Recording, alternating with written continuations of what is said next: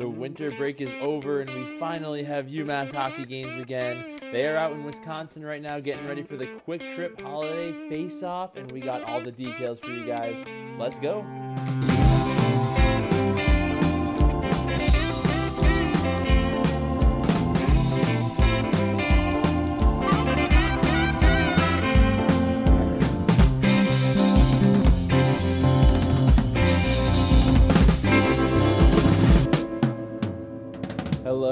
Everybody, and welcome to episode 60 of High Character. Your regularly scheduled programming is back. We have UMass hockey games. It's been a couple weeks, but we are finally past the winter break.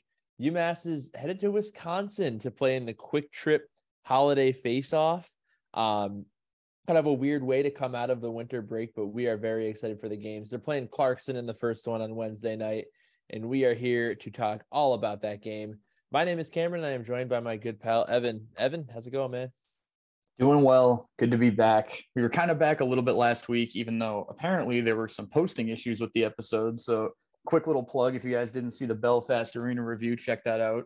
Should be on all the places that you'd normally get your your high character podcast stuff, um, wherever that may be. But um, yeah, no, I'm doing really well. Um, nice little break, a little bit needed. I feel like you know because I don't know, man, just two months of nonstop college hockey and having to make episodes about it can get a little overwhelming at times, but definitely feeling a lot more well rested, ready to go, and really ready to just talk about this whole tournament. It's gonna be really nice.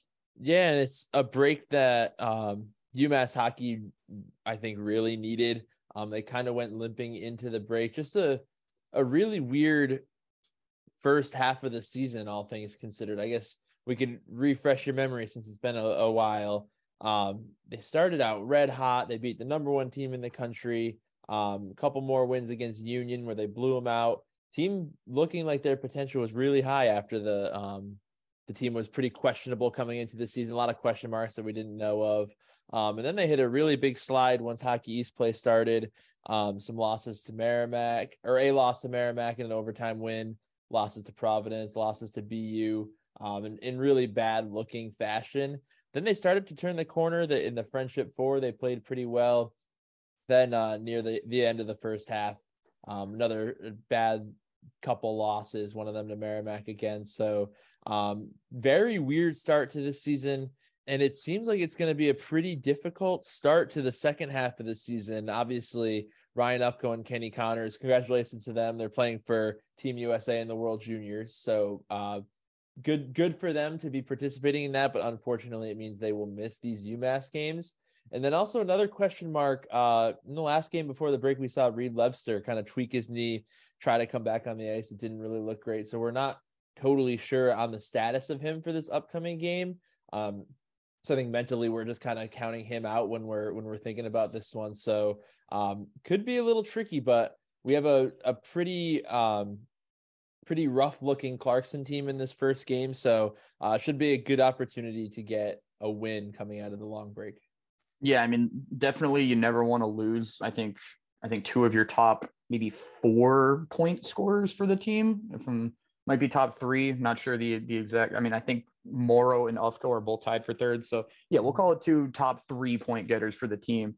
Obviously, you never want that to happen, but again, for a pretty damn good reason, they're definitely being rewarded for their uh, they're very solid play for UMass this year, and uh, it's a huge honor to be able to play for Team USA. So obviously, we're going to support them in all those sorts of international endeavors. But yeah, it's super unfortunate that they won't be able uh, to play for us in this uh, this tournament. But um, yeah, the other thing with Lebster, I don't yeah, I don't think he played at all in the third period of the last game that we ended up playing. So that's kind of huge. Um, he's I think the second top guy when it comes to getting points on the team. So we could very well be without our top three points guys. Um, for both of these games, which, yeah, on paper doesn't sound good at all. But at the bare minimum, I feel like that should it shouldn't matter too much against Clarkson. I think we, you know, like we we kind of talked about our our up and downs throughout the the course of the season, and the the the big kind of overarching umbrella thing that we kind of all have to think about is how tough our strength of schedule has been.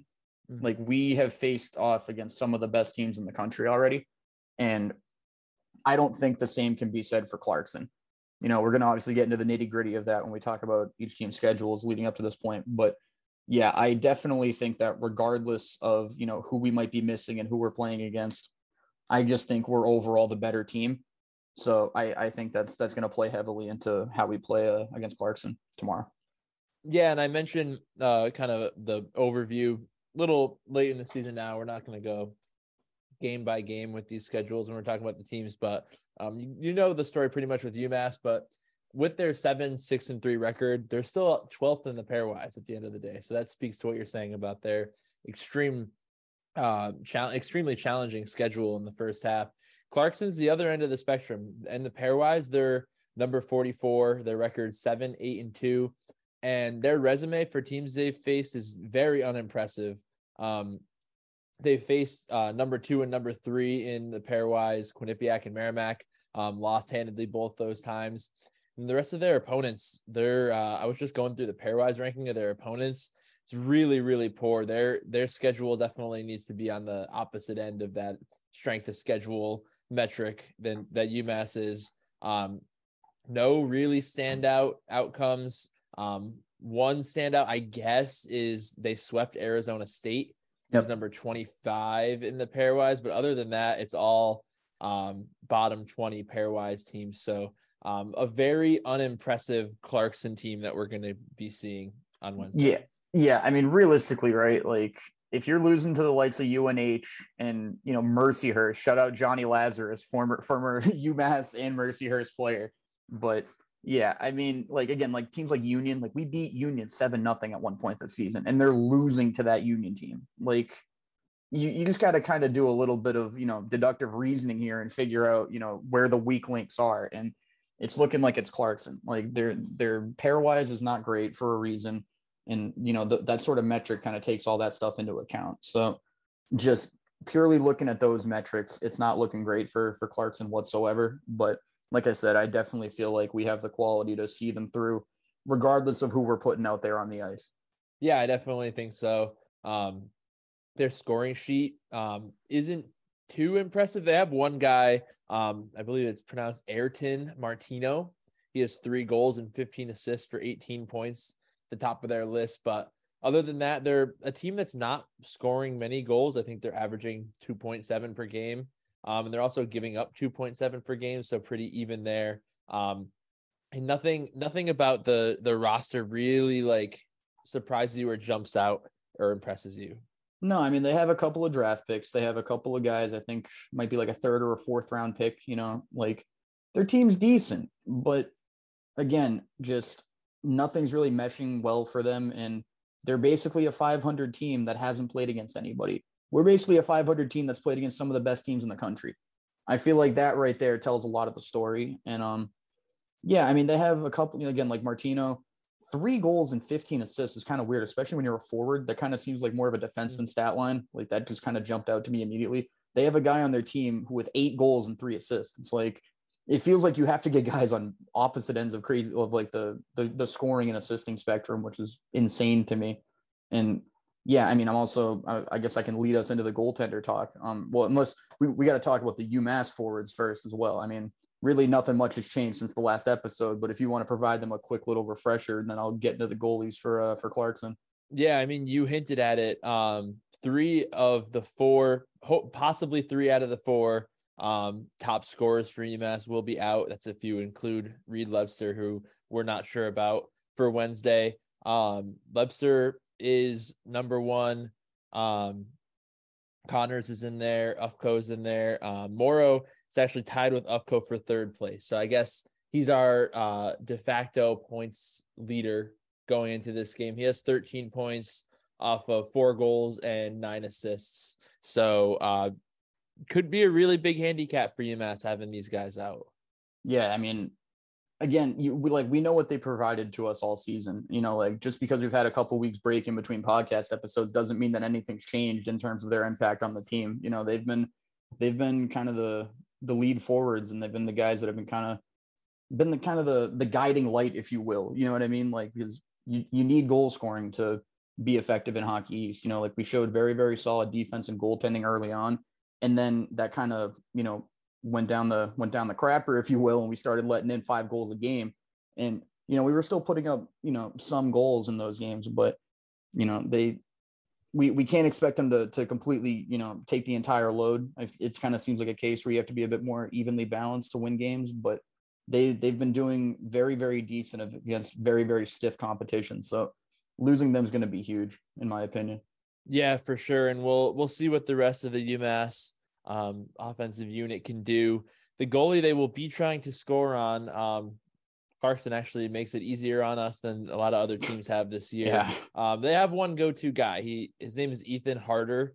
He has 16 games started this year, uh, which is quite a bit. He's definitely their go-to guy.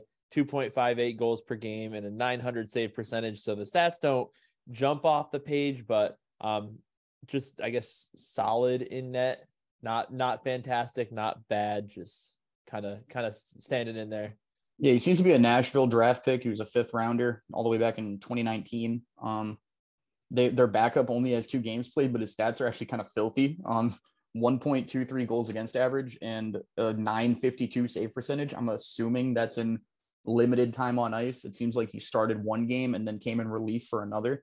And I mean, those are pretty decent stats, granted the small sample size, but um, yeah, I'm gonna go out on a limb and assume that they what is it, Ethan Hater, Harder, Hater, it looks like something to that effect. But yeah, 16 games played to two. It, it definitely makes our job a lot easier trying to trying to figure out who gets who gets played. I think the last time we were watching what was it the Lowell game or it was Merrimack, right? That was the last game. Yeah, we I'm pretty sure it was a little bit more evenly split down the middle. So this is definitely gonna be an easier one to call. I think we're going with the Ethan Hater to be the opponent, and we're hoping that he's an absolute sieve in in their net, which would be definitely ideal for us. Yeah, it would be ideal. The guy that we are hoping will not be a sieve on the UMass side, um, Luke Pavicic. He's the guy now per Coach Carvel. Um, so we fully expect him to get this first start out in the second half. His stats: 12 games started, uh, pretty impressive 2.19 goals per game and 935 save percentage so he's been holding down the fort we've we've had some conversations this year about the defense not helping him out too much, but all things considered, uh, these numbers are good, and he's been pretty phenomenal this year in his first like full season of college hockey. Yeah, I mean, he was the biggest question mark going into the season, and he's been probably the biggest. You know, I don't want to say overperformer, but I mean, because now we kind of understand what he's bringing to the table. But beginning of the season, we couldn't say the same. So I mean, I would say he's definitely been, you know, blowing away all expectations. I'm not going to say overperforming, but definitely blowing away expectations. And I'm I'm hoping that you know that that reign of dominance continues because I don't think we're going to be uh, making a whole lot of noise going forward if we don't have very solid goaltending helping us out. You know, like obviously the scoring's been decent, but I think it needs to improve a little bit. I think we need you know again more more stepping up in that department. But yeah, I think if the goaltending stays as solid as Luke Pavicic has been you know playing for us, we're going to be in a in a damn good spot going forward. So Luke's the guy. He's going to continue to be the guy, and um, I'm just hoping that he uh, keeps up his very, very good stats. 2.19 goals against average and a 935 save percentage are just really, really good numbers. Yeah, and uh, that's pretty much it for for this matchup. Um, the winner of this game is going on to play the winner of the Wisconsin Lake Superior State game.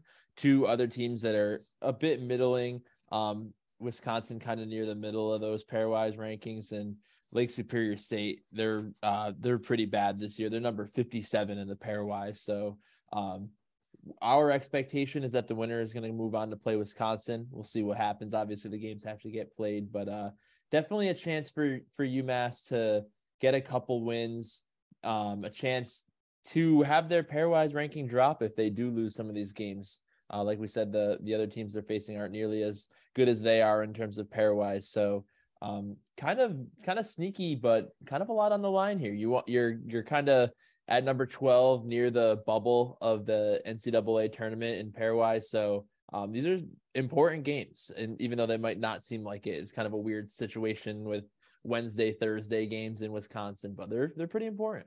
Yeah, that's a really good way to put it. I mean, it, when you think about, you know, like the overall opponent, you kind of think like low risk in the sense like, yeah, we, we can't lose against these guys, right? Like, come on. And then when you think about it, if you do end up losing, it has major ramifications for the rest of the, you know, for the rest of your season, just because it's going to make such a massive hit to your pairwise ranking, which ultimately is what's going to get you into the NCAA tournament. So, I mean, it's, it's definitely high stakes, even though, you know, the the overall quality of teams that we're playing is low, all things considered. Like I don't want to I don't want to start going the whole Providence route like I did last time and I start crapping on the team and then they completely blow us out. I don't want to I want to do that. I've already been burned in that in that area earlier on the season, but I I'd like to think that we have a big enough sample size now about you know the teams that we're going up against going forward that we can make a little bit more of an educated opinion as to the the quality of opponents that we got on our on our plate. So I I'm confident. I want to I want to you know let the record show I am very confident for whichever teams that we play in this tournament. I think you know regardless of you know who may or may not be there due to you know injury or world junior responsibilities that you got to take care of yeah, it sucks for UMass, but it's going to be another next man up type thing. You know, like everybody has a job to do. And that was actually going to lead me into I don't know if we're going to do any sort of crazy like keys to the game. I know you usually like to do like um the advanced stats, like who's good at face off percentages and things like that. I'm going to go right into my keys to the game. The first thing that popped out to me when I looked at this Clarkson team, they are freaking massive.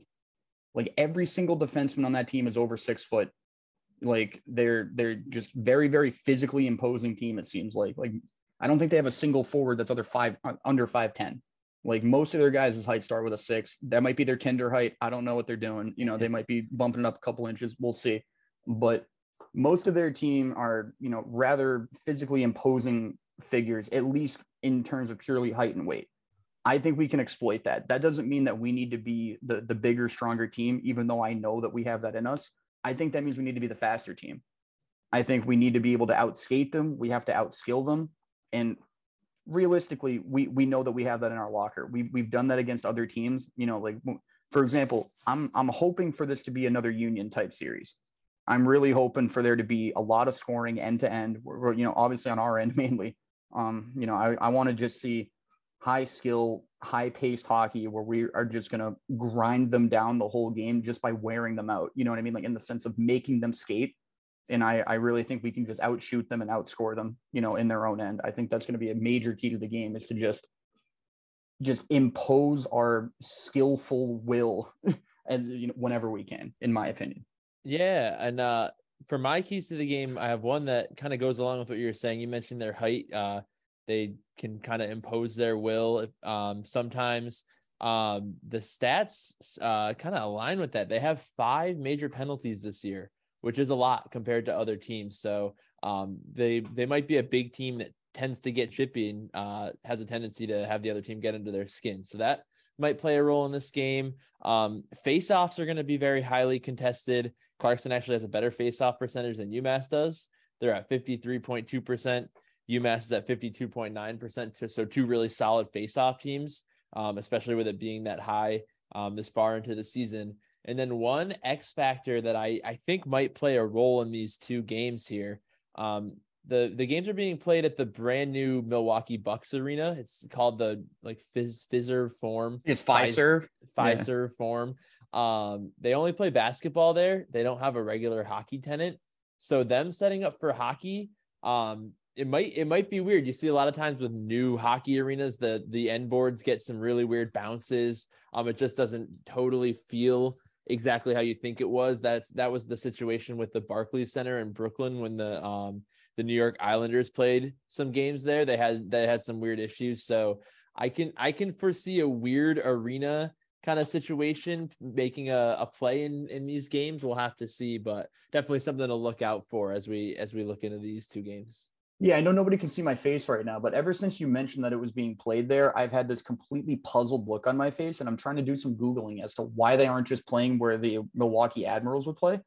Like that just seems like where you would pick a game to play. Like it would either be on the University of Wisconsin campus because I'm pretty sure that's where the Badgers would play, and then I think this is a separate arena because this is for UW Milwaukee Panther. I don't know if that's actually if, a, if that's the same arena or not, but because I don't know why you'd have an AHL team playing on a college campus. Granted, that's exactly what the Arizona Coyotes are doing with ASU, but mm-hmm. regardless, like that just seems off to me. Like when you mentioned that there's not, you know, normally hockey games being played there, it's like, are they really going to draw that many people like to where they need to have this massive arena? Like something just seems off with that. I don't know. Super weird to me, but that is a very, very solid point that, quite frankly, I didn't think of until you mentioned that just now. So hopefully you guys enlightened a bunch of other listeners with that cool fact. I gotta say, Ken. Thank you, thank you, appreciate it. Um, yeah, just look out for that. It's not a place that normally holds hockey games, so uh, any anything can really happen there. But um, our next episode after this, I I don't imagine that we'll do a a game recap and another preview uh, between the games, just a day between the games. So um, we'll have a a series recap. I'm putting that in quotes um, for this. Uh, do a, a face off recap. That's what they're calling it. The um, Kwik Trip holiday face off. So uh, we'll recap both the games.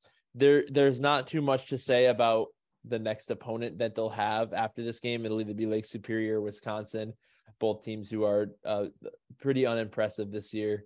Um, doesn't probably doesn't warrant their own kind of episode like Quinnipiac did with the friendship four. So yeah, um, yeah, we'll see what we get. It's a, a little weird situation. Wednesday and Thursday games, uh, right around the holidays. Um, just a, a weird time, weird opponents, weird venue, um, weird name for whatever this is, the Kwik Trip holiday face off. So weird yeah, everything. Convenience store. like what's going yeah, on here? Weird everything. Let's just hope to get some W's and, and get out of Wisconsin happy. Yeah, it kind of sounds like what we did uh when we were we were going to that Milwaukee Brewers game a while ago. It was like, yeah, everything just seems a little off. Like, let's just get out of Wisconsin. You know, like once we finally finish off going to the th- like, it's just I don't know, man. Something about Wisconsin and Milwaukee is just I don't know. It's just it's always weird. Like I always got weird vibes when I was there. Like when we were there a couple months or at this point, we're almost when did we go there? It was April? May. May. So all right, it's been like seven months then. I'm trying to do the mental math. Yeah. and having difficulty with it. But yeah, I mean, it was like we got there and it was like only a day trip, like which is essentially what UMass is doing. Like I'm pretty sure they just got in there today. They play tomorrow and then the day after, and then they're going to be leaving. Like it's basically the hockey equivalent of a day trip for them.